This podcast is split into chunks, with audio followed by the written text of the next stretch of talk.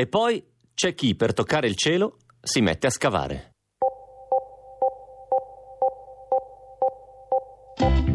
Eh, gli è venuta idea, per via di soldi gli è venuta idea, perché bene o male in quel periodo là, negli anni 50, si commercializzava questo prodotto, questa pelle. E mio papà ha detto, ma perché non mi metto anch'io, so, no, non in società, però mi metto anch'io a vendere questa roba qua, no?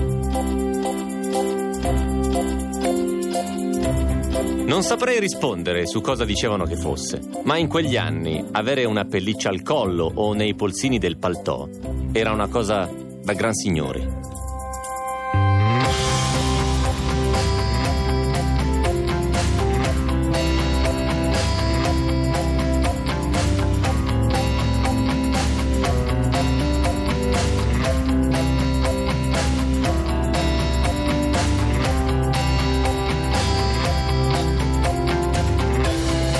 2, sono le 22.31 minuti in punto. State ascoltando Pascal. Se siete caldi e comodi lo sarete ancora di più perché stiamo per incominciare una nuova puntata. Abbiamo un sacco di storie, tutte per voi.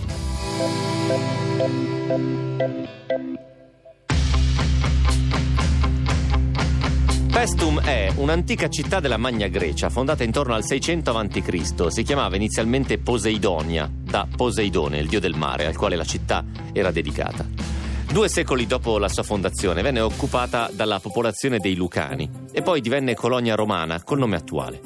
Fu una città molto fiorente nei secoli, fino a quando non venne rasa, resa insalubre dal fiume Salso, che scorreva poco distante, le cui acque erano infestate dalla malaria. Nel corso dei secoli il fiume non riuscì più a defluire normalmente e la città per questo venne letteralmente abbandonata. Inoltre, essendo l'acqua del Salso ricchissima di calcare, sulla città si formò una sorta di crosta che la coprì per intero e la preservò pressoché intatta nei secoli. Dell'antica città rimase solo un vago ricordo e poi nemmeno più quello. Pestum dormì per molti secoli sotto il calcare fino al XVII secolo, quando si riscoprì la città antica. Ma ci vollero altri due secoli per intraprendere i primi scavi. Tra la fine degli anni 60 e l'inizio degli anni 70 finalmente vennero scavate sistematicamente le numerose e ricchissime necropoli Venne aperto un museo archeologico e nel 98 il parco di Pestum divenne patrimonio mondiale dell'umanità. Ne parliamo oggi perché dal 15 al 18 novembre il museo di Pestum aprirà le porte dei suoi depositi.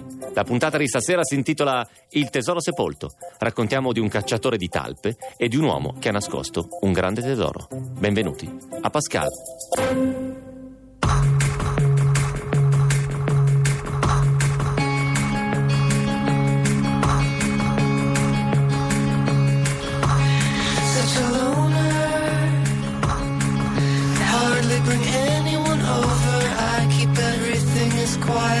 as I can.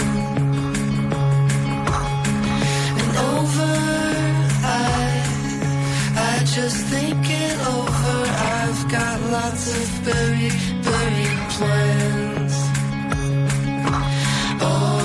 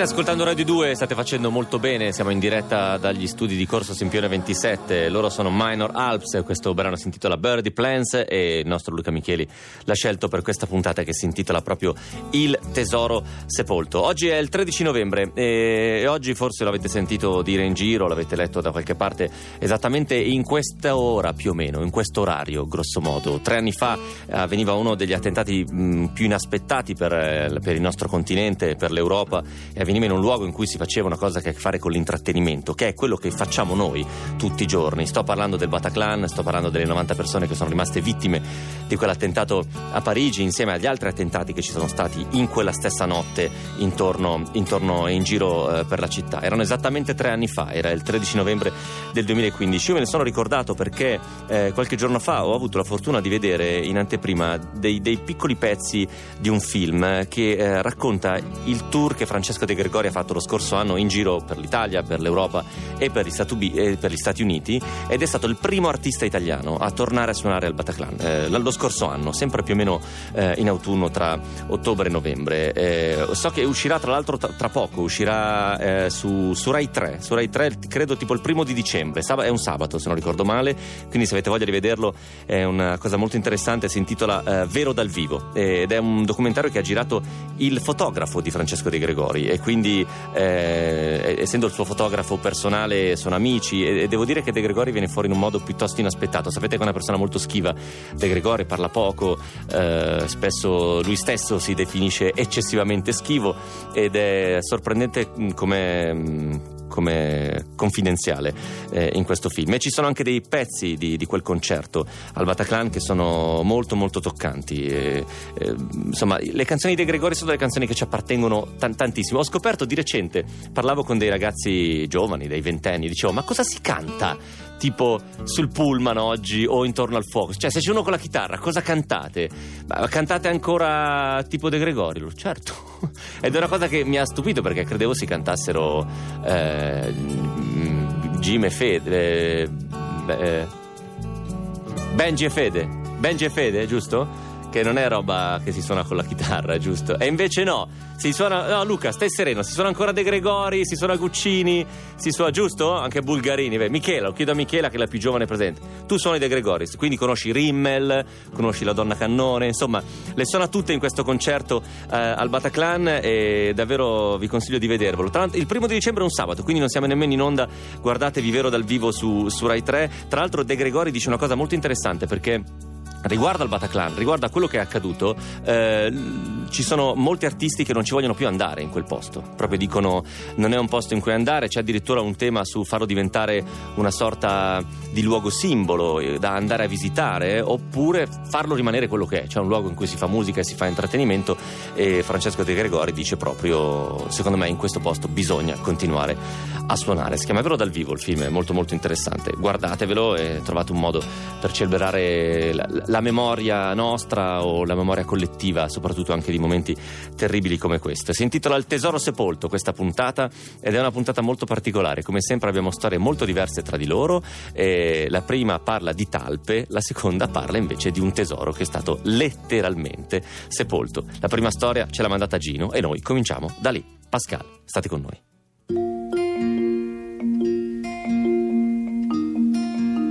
Siamo negli anni 50.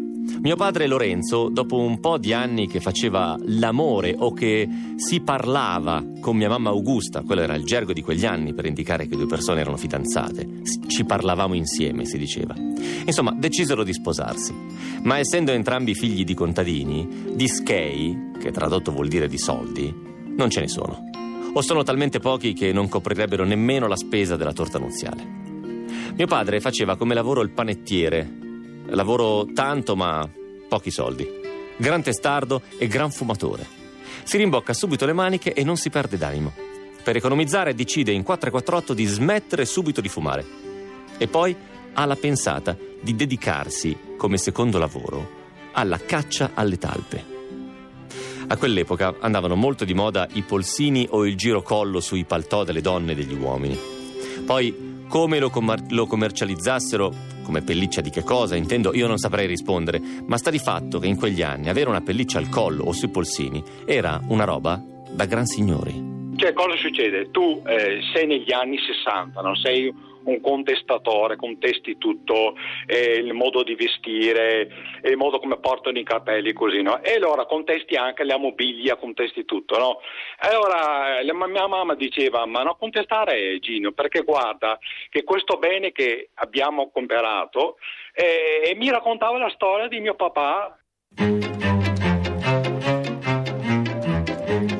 Ma come si fa a prendere una talpa? Bella domanda. Mio papà sapeva gli orari degli spostamenti quando sono in cerca di cibo. Il segnale sono quei cumuli di terra alti circa 10-15 cm e larghi 20 o 30 che affiorano dal terreno. Ecco, voleva dire che le talpe si stavano muovendo nel terreno immediatamente sottostante. Allora era il momento di una bella zappata data al posto giusto e al momento giusto e la cara talpa era in trappola. Era difficile che sbagliasse, ma anche questo poteva essere un lavoro duro. Bisognava rispettare gli orari in cui le talpe si spostavano per mangiare e gli orari variavano dalle 5 di mattino alle 7, dalle 11 alle 13, per poi fare un ultimo spuntino dalle 16 alle 17 del pomeriggio. Non vi dico con quanta solerzia e con santa pazienza mio papà aspettasse il segnale, per poi affondare la sua zappa nel cumulo di terra.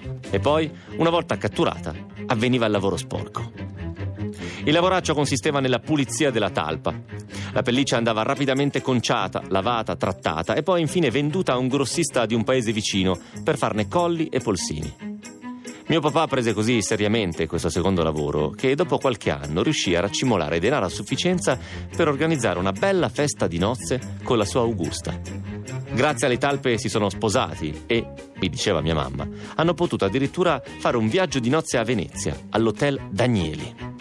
Mio papà, col suo esempio, mi ha insegnato che anche i lavori più umili o sporchi ti possono dare alla lunga delle soddisfazioni. E anche là dove non ci pensi nemmeno, come ad esempio sottoterra, si può nascondere un minuscolo tesoro che ti può aiutare a realizzare i tuoi sogni.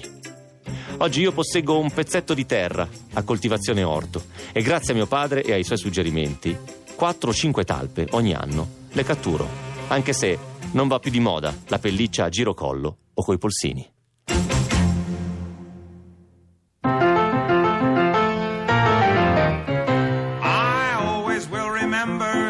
A year ago, November, I went out to hunt some deer on a morning bright and clear. I went and shot the maximum the game laws would allow. Two game wardens, seven hunters, and a cow. I was in no mood to trifle. I took down my trusty rifle and went out to stalk my prey. What a haul I made that day. I tied them to my fender and I drove them home somehow. Two game wardens, seven hunters, and a cow. The law was very firm, it took away my permits, the worst punishment I ever endured. It turned out there was wasn't insured. People ask me how I do it, and I say there's nothing to it. You just stand there looking cute, and when something moves, you shoot. And there's ten stuffed heads in my trophy room right now. Two game wardens, seven hunters, and a purebred Tom Lehrer, The Hunting Song, qui a Radio 2, quando manca un quarto d'ora al, alle 11 e noi vi abbiamo appena raccontato una storia in una puntata che si intitola Il tesoro sepolto, che quando ci è arrivata, firmata da Gino, si intitolava Il cacciatore di talpe. Pronto? Ciao Gino, buonasera. Ciao, ciao ma, eh, Matteo, come va? Va benone, tu come stai Gino? Eh, io sto bene. Ti sento bello carico. Sì, sì, sì, oddio, è stata una bella esperienza scrivere e anche sentirla questa, questa storia, veramente tu, molto commovente. Grazie, grazie, a te per averla scritta, Gino, perché sai che noi il programma lo facciamo grazie a voi che scrivete le storie. Non hai questa abitudine quindi tu di solito, cioè non sei uno che scrive o tiene diari? No, no, io scrivo qualche cosa a casa, con un giornaletto così dei, camper, dei camper, però insomma, oddio, no, aspetta, diletto, aspetta, insomma, aspetta, aspetta. Tu, tu, sei un camperista quindi? Sì, sì. E sì. scrivi su un giornale di camper? Sì. Fantastico, dove sei stato quest'anno in camper? Eh beh no, quest'anno sono già due o tre anni che rimango a casa, di solito andavo all'estero, Francia, Germania e così via, però eh, causa problemi, non sto a elencare e... Quest'anno sei stato a casa. a casa. Okay, okay. a casa. Tu Gino sei, sei in pensione immagino? Sì, Sì, da dieci anni. Ah, da dieci anni. E che, che- che lavoro, hai, Sì. fa- che lavoro hai fatto? Ah, io facevo il chimico su una ditta qua vicino a 20 km. io ero responsabile di una linea. e- Che mi sembra di capire più o meno sta in Veneto, giusto? A, a giudicare Sì, sì, sì, dal sì, tuo- sì, sì, da- da- sì, dalla tua voce, dal, dal tono. Senti, andiamo alla storia. Innanzitutto, chi te l'ha raccontata questa storia? Eh, mi ha raccontato mia mamma, mia mamma Augusta, che praticamente eh, eh, quando che, come si diceva prima, eh, io ero un contestatore, non mi dava bene niente, né i capelli né niente, no. Però cosa succedeva? Eh, ma guarda che mobili, ma guarda che... eh, insomma... eh, disprezzavi. E invece lei diceva: Ma Gino, guarda, questi mobili hanno costato un sacco di soldi e un sacco di, di sacrifici. Certo. E, no- e allora io restavo lì e ascoltavo quello che mi diceva mia mamma. capisci? E addirittura, perché a me, sai, sai qual è la cosa che è piaciuta di più di questa storia?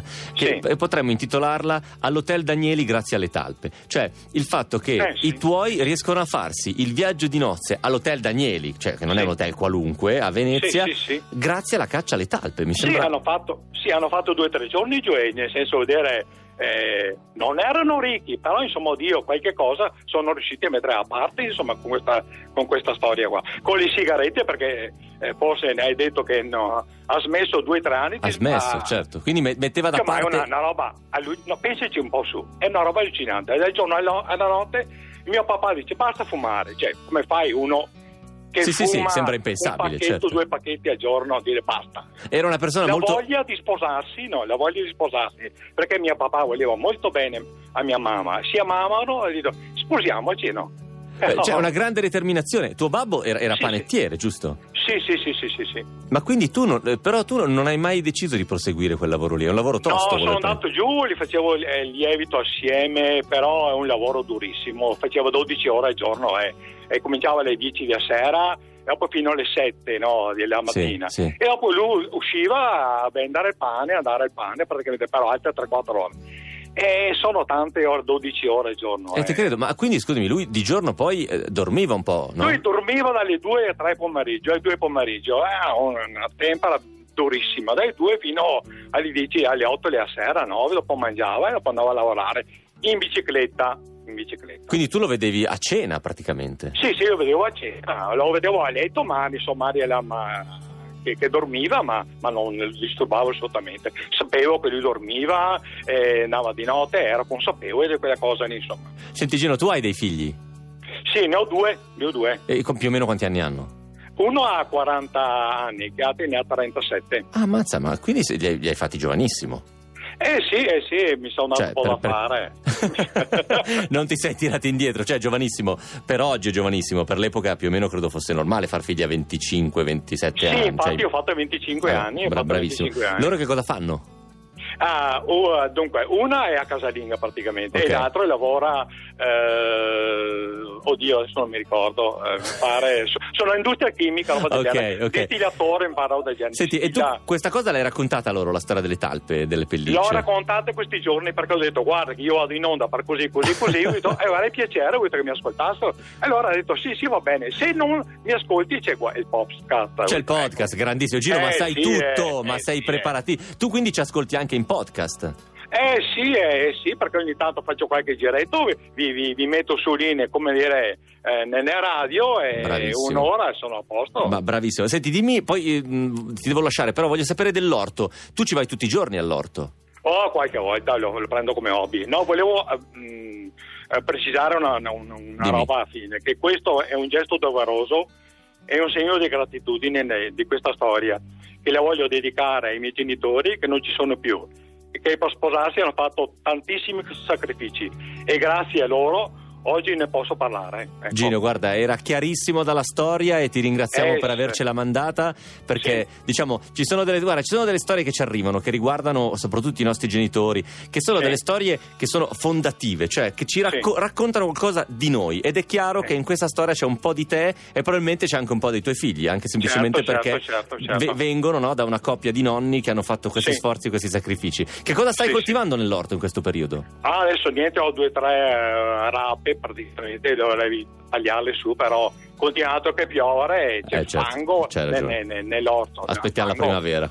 Eh sì, ma un po' più avanti praticamente. avanti. Gino, continua ad ascoltarci e mandaci un'altra storia che non vediamo l'ora. D'accordo, ti ringrazio infinitamente. Grazie a te. E alla prossima. Grazie a te. Ciao, un abbra- a un abbraccio. Tante- Ciao, ciao, ciao. Tante cose, ciao, ciao.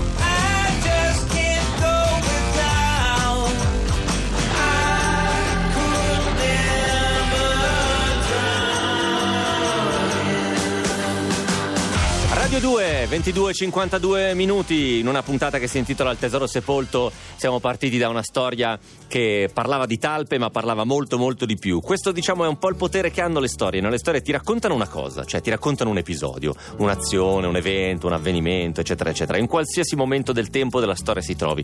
Ma quando sono storie come questa storia qua, come eh, la storia che ci ha raccontato Gino, nascondono qualcosa di più, cioè nascondono un pezzo della vita di quella persona e l'abbiamo sentito anche dell'emozione di Gino che amo follemente, vorrei risentirlo già stasera stessa. Alla fine della trasmissione lo richiamo Gino per fare quattro chiacchiere con lui. Quanto di lui ci fosse in questo episodio, in questa storia. Eh, partiamo, partiamo con un'altra storia. Raccontiamo sempre almeno due storie o di più e quindi in una puntata come questa ne abbiamo un'altra. Sentite queste parole. Questa strada è tremenda, ma il luogo è bellissimo. Per raggiungerlo abbiamo attraversato i monti Sangre de Cristo, ma ne è valsa la pena. Chissà che non sia questa la rotta. Queste parole sono le prime parole che Sasha Johnston, un agente immobiliare di Albuquerque, New Mexico, ha dichiarato a Samuel Gilbert, che è un giornalista del Guardian. Sasha personalmente l'aveva invitato per raccontare il suo tentativo di trovare un tesoro di più di 2 milioni di dollari che un ricco tizio americano sostiene di avere nascosto proprio da quelle parti. In questa puntata che si intitola Il tesoro sepolto, questa è la seconda storia di stasera. Pascal, state con noi.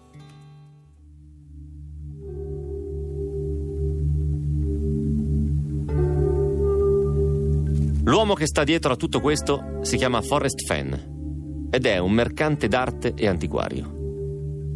Fenn, 88 anni, ha gli occhi chiari e i capelli bianchissimi, spesso coperti da un cappello da cowboy e un temperamento brillante.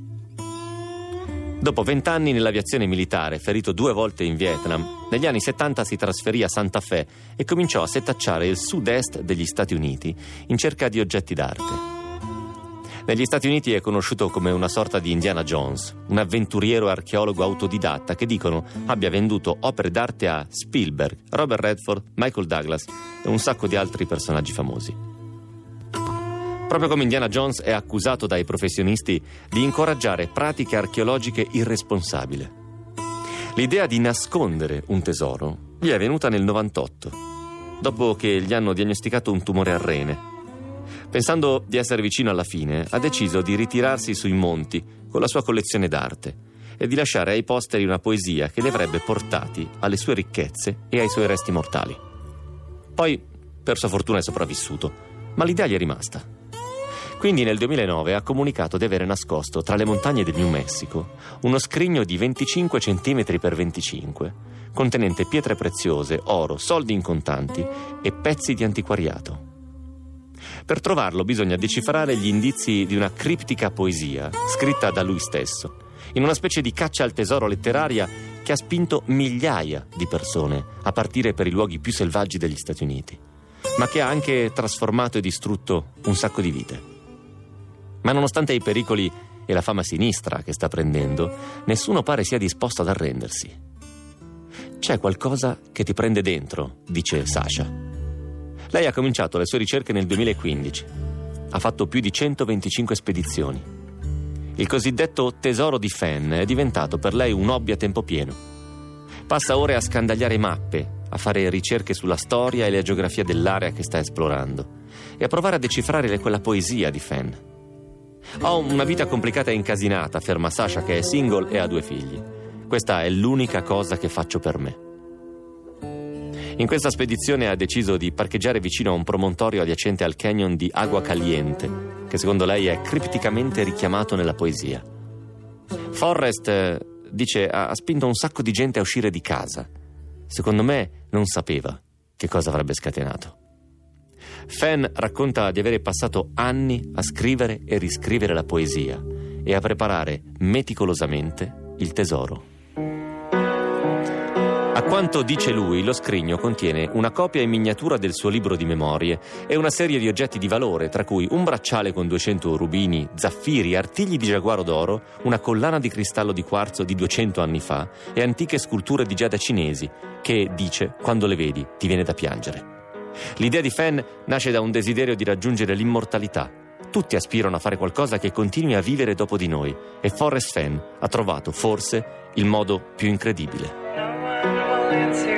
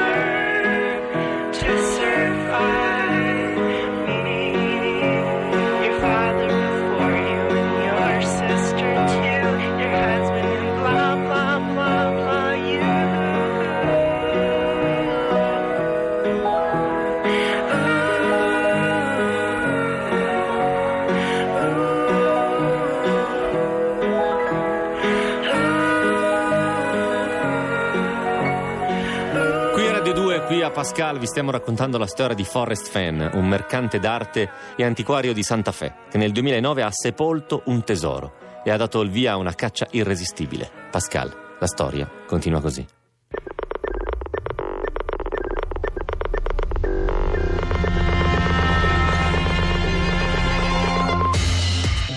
Fenn sostiene di avere trascinato l'antico forziere di bronzo da 19 kg sulle montagne rocciose in una data imprecisata tra il 2009 e il 2010. La poesia è stata resa pubblica nel 2010 e l'autore dice che ogni parola è un indizio. L'interesse per il tesoro per qualche anno è stato molto circoscritto, fino a che nel 2013 la rivista della United Airlines non gli ha dedicato un articolo. Da quel momento è cambiato tutto. Il giorno immediatamente successivo gli sono arrivate 1200 email che chiedevano informazioni sul tesoro sepolto. Il fatto che la sua iniziativa abbia spinto tanta gente a uscire di casa lo rende molto orgoglioso. Stiamo sempre stravaccati sul divano, dice, a guardare la tv o a giocare con le nostre piccole macchinette. A molti il tesoro ha dato uno scopo e un significato nella vita. Ci piace immaginarci come dei grandi esploratori, impavidi, che compiono gesta audaci, quelle che nel mondo di oggi non sono fattibili, dice un cercatore originario del Colorado. Le storie positive non mancano, ma ci sono state anche esperienze molto meno felici. Randy Billieu aveva attraversato mezzo paese. Si era trasferito dalla Florida al Colorado per stare più vicino alla zona delle ricerche. Il tesoro era diventato un'ossessione per lui dopo che aveva visto Fan in televisione. A settembre del 2016 aveva scritto a Fan un'email in cui diceva troverò il tuo tesoro o morirò per averci provato. Quattro mesi dopo è scomparso, attraversando il Rio Grande su una piccola zattera acquistata in un negozio di articoli sportivi.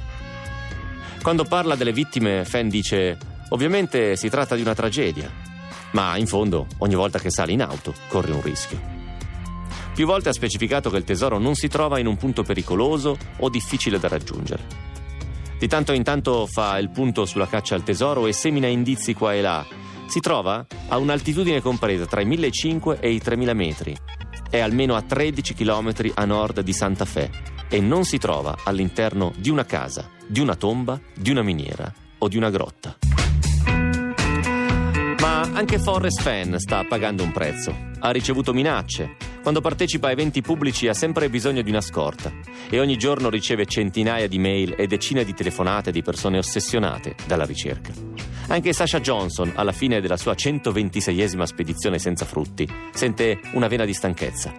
È una delle cose più belle che mi siano mai capitate, dice, ma a volte vorrei che qualcuno trovasse lo scrigno. Così, finalmente, sarei libera. So you no longer care if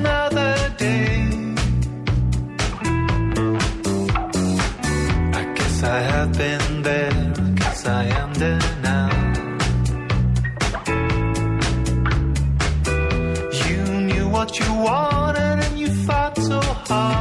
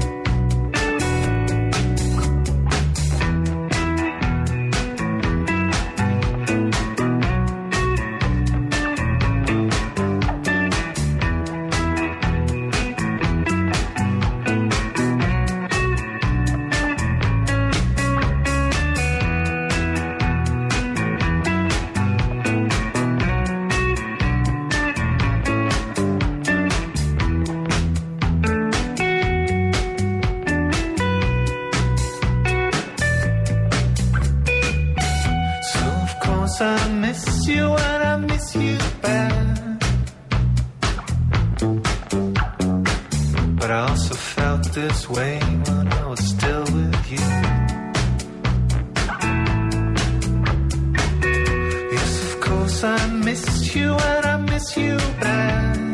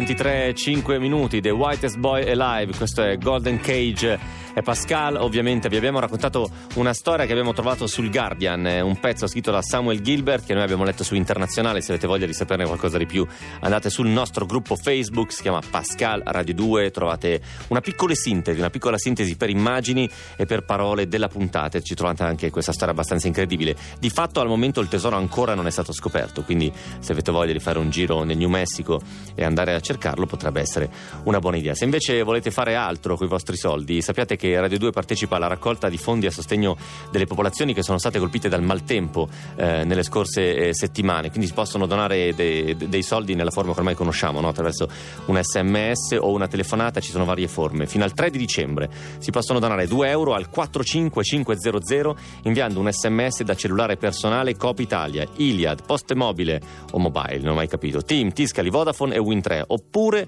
2 euro al 45500 sempre il numero è quello 45500 da rete fissa Cloud Italia Convergenze c'è una rete che si chiama Convergenze, pensate. Fastweb, Team, Vodafone, Win3, oppure 5 euro da rete fissa Poste Mobile o Poste Mobile, TVT o 5-10 euro da rete fissa Tiscali. Insomma, avete tutti i modi che volete, il numero però è sempre quello lì, 45 500, 45 500, dai 2 ai 5 ai 10 euro per aiutare appunto le popolazioni eh, di questo paese che sono state gravemente colpite dalle- dal maltempo, dalle alluvioni, dal vento fortissimo che c'è stato nelle scorse giornate. Se invece avete voglia di provare a partecipare al volo questo programma, potete farlo adesso. Vi servono due cose: vi servono un telefono e una storia che nessuno sa, una storia che avete tenuto per voi e avete deciso di lasciare andare in questa serata. Il numero di telefono da chiamare con il vostro telefono è l'800 800 002.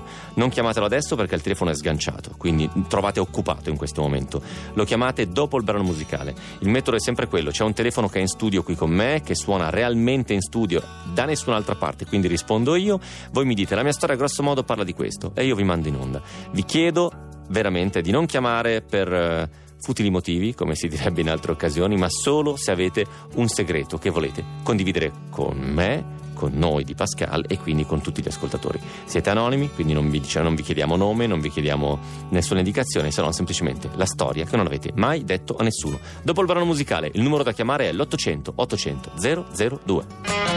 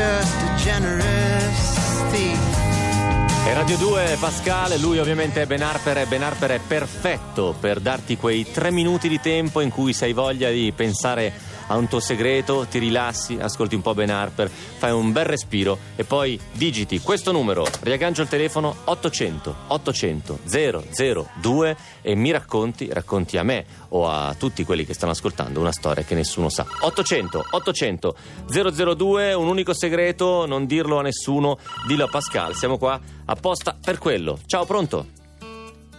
Ciao, come stai? Senti, ce l'hai? Mi dici velocemente qual è la storia che nessuno sa, più o meno, di che cosa parla la tua storia? Mm? Sì? O- ok? Ok, ok. Ok, ti aspetta, no, lascia, lascia, me la, me la racconti in onda, altrimenti ci, ci chiacch- ce la chiacchieremo di te. Stai lì, stai lì. 800 800 002, c'è un ascoltatore, sei in automobile, mi sembra di capire. Pronto, mi senti? Mi senti? Sì, sì, sì. Sei in, auto- sei- sei in automobile. Sono in auto, ma mi sono fermato. Ah, bravissimo, sento infatti sente molto meglio. Ok, ripartiamo da dove eravamo rimasti. Allora, è una storia che parla di una figlia, Una figlia sì? che è nata. Eh, è nata perché, dove- perché io la volevo. Hai la radio accesa per caso, scusami? Ti chiedo No, di... la, la radio è spenta. Perfetto, ok, perdonami. Ok, quindi parliamo di una figlia che tu volevi, Sì. sì? E mi sono sposato con questa donna mm, dopo pochi- pochissimo che la conoscevo.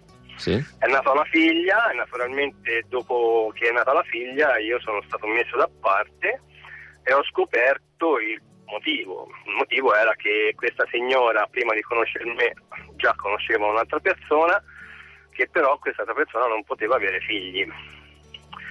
Io so tutto, l'ho scoperto perché l'ho scoperto.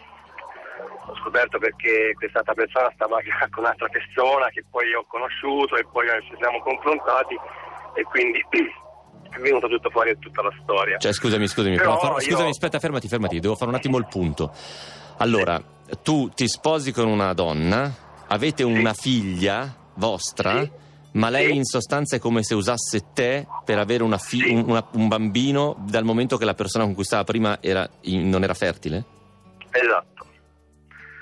Io tutto questo lo so da quando, da quando mia figlia aveva un anno e mezzo, io sono fuori casa da quando mia figlia aveva due anni e adesso mia figlia scena 20 e non sa assolutamente niente.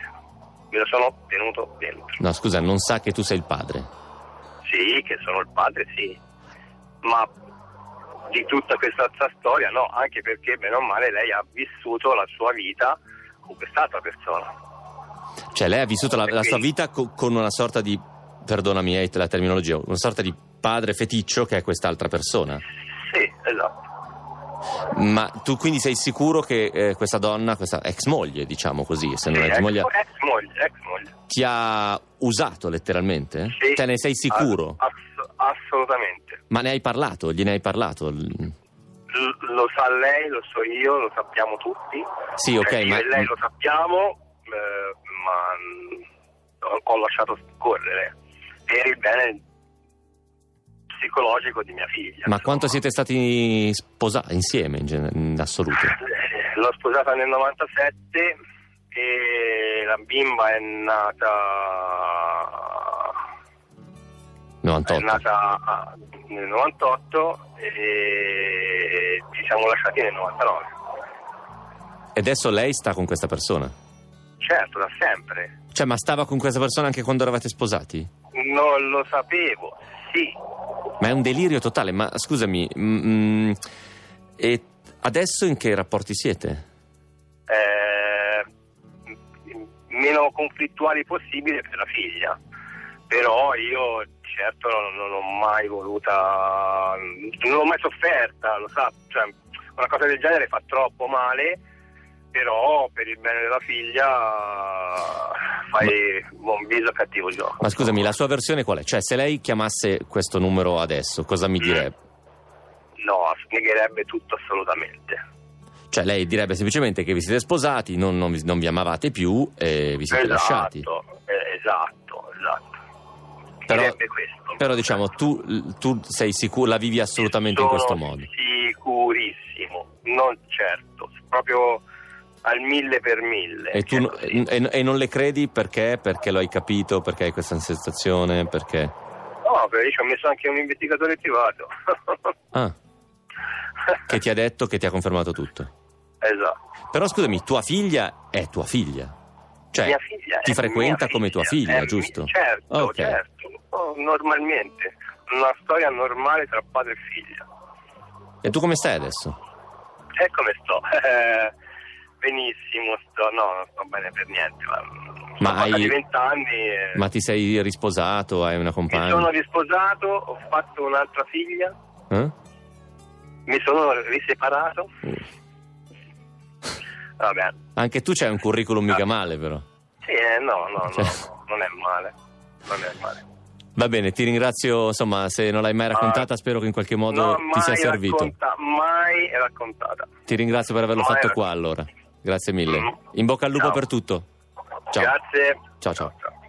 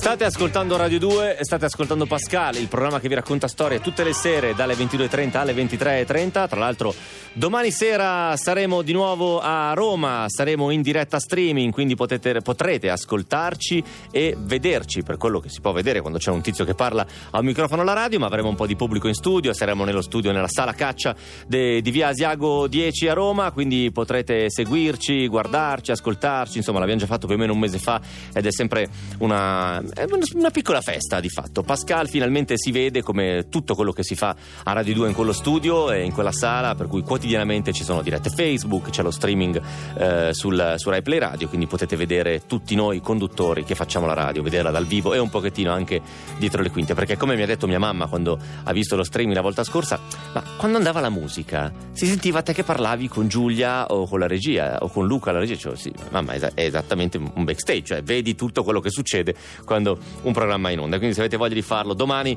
ci vedete da lì. Continuiamo però a raccontare, abbiamo una storia che vi stiamo raccontando a puntate giorno dopo giorno, l'abbiamo chiamata un'educazione criminale e quando eh, si fa una vita di quel tipo lì ci si va chiaramente a infilare in situazioni a cui noi, persone che hanno vite più o meno regolari e normali, eh, non capitano e questa puntata, l'episodio di stasera racconta esattamente quello, perché quando conduci un certo tipo di vita può succedere che ti trovi a tavola con l'ultima persona accanto a cui vorresti trovarti a tavola. Questa questa è Pascal, questa è un'educazione criminale.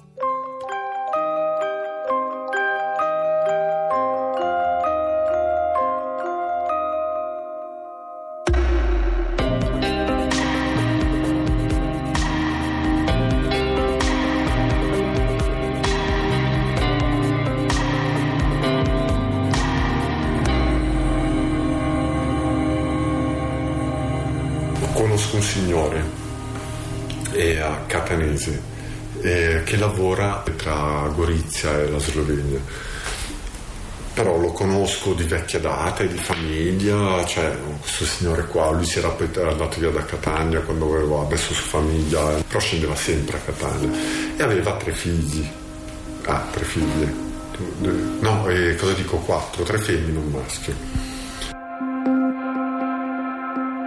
Io nemmeno mi ricordavo che avesse dei figli. Lui invece si ricordava benissimo quello che facevo. Un giorno lo chiamo, gli chiedo se mi può ospitare per qualche giorno. Voglio cambiare aria e vedere se posso organizzare qualche lavoro nel nord-est. Mi dice subito di sì, anche perché gli avrei passato dei soldi e lui, con quattro figli, aveva bisogno di arrotondare un po' dal suo stipendio. Quando arrivo all'indirizzo di casa, quello che mi ha dato, suono alla porta, salgo le scale e mi apre una delle figlie, Valeria. Perdo subito la testa. In quei giorni lei mi lascia la sua camera e va a dormire con la sorella più grande. Iniziamo a fare amicizia. Il primo problema che sorge è che, oltre ad essere la figlia di un mio amico, in quel periodo lei sta con un carabiniere. Io ancora non lo sapevo. Lo scopro una sera in cui suo padre e sua madre, da persone super ospitali quali sono, invitano a cena anche il ragazzo di Valeria e il ragazzo della sorella maggiore. Siamo tutti a tavola. Io mi siedo a fianco del ragazzo di Valeria e comincio a chiacchierare con lui. Gli racconto che sono un rappresentante di auto e poi gli chiedo che cosa fa lui. Fa no, io sono arruolato nei carabinieri, mi si è girato il sangue. Mi arriva un calcione da sotto e poi mi guardo e fa. Vabbè, continuo a mangiare, a fare finta di niente, però cazzo, ho detto, ma mi hai portato un carabiniere in casa che io sono qua a cercare una rapina da fare. Poi andiamo fuori a fumare. Dico, ma sei fuori di testa? Lui mi dice di stare tranquillo, che è un bravo ragazzo e che soprattutto è innamorato perso di sua figlia Valeria. Io ero un po' preoccupato. Pensavo che mi stesse dicendo così perché anche lui aveva bisogno di soldi. Ma non potevo fare diversamente, non volevo allontanarmi da quella casa là. Là c'era Valeria. Mi sono fidato. Addirittura lo cerco in quei giorni in cui mi fermo. Lo cerco per vedere Valeria. Volevo uscire con lei e quindi di conseguenza dovevo uscire anche con lui. Sono anche andato a giocare a pallone con lui. Carabinieri contro finanzieri. E io sono stato in panchina con i carabinieri. È così che ho conosciuto Valeria. In quei dieci giorni faccio di tutto per farmi sempre trovare dove c'è lei. Il risultato è che anche lei perde la testa. Dopo circa una settimana da che ci siamo conosciuti ci baciamo per la prima volta suo padre era uno a cui piaceva la bella vita.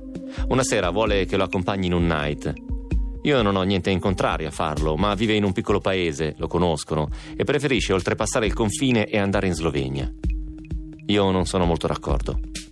Non voglio lasciare i miei documenti in dogana. Non voglio dare il mio nome. Lui mi dice di stare tranquillo, che mi avrebbe portato in Slovenia chiuso nel bagagliaio. 500 metri prima ci fermiamo, ti chiudi dentro, quando usciamo fuori 500 metri dopo la dogana ti riapro e ti...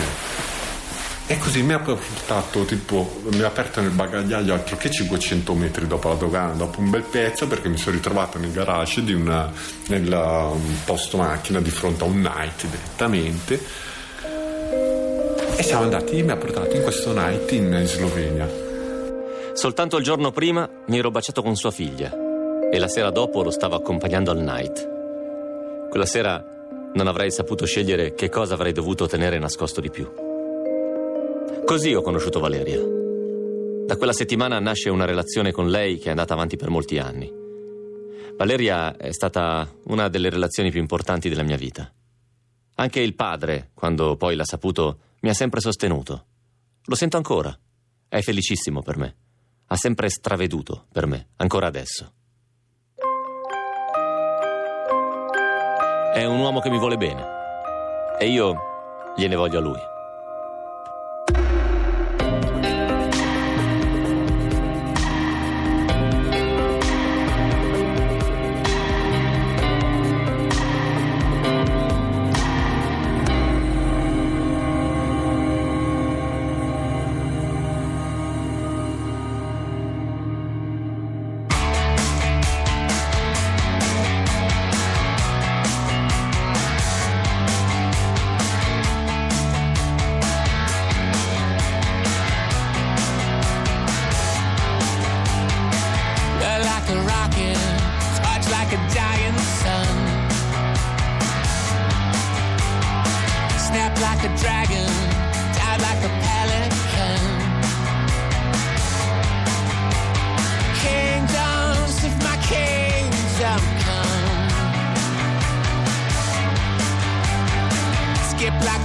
A spit like a poet's gun. But say, how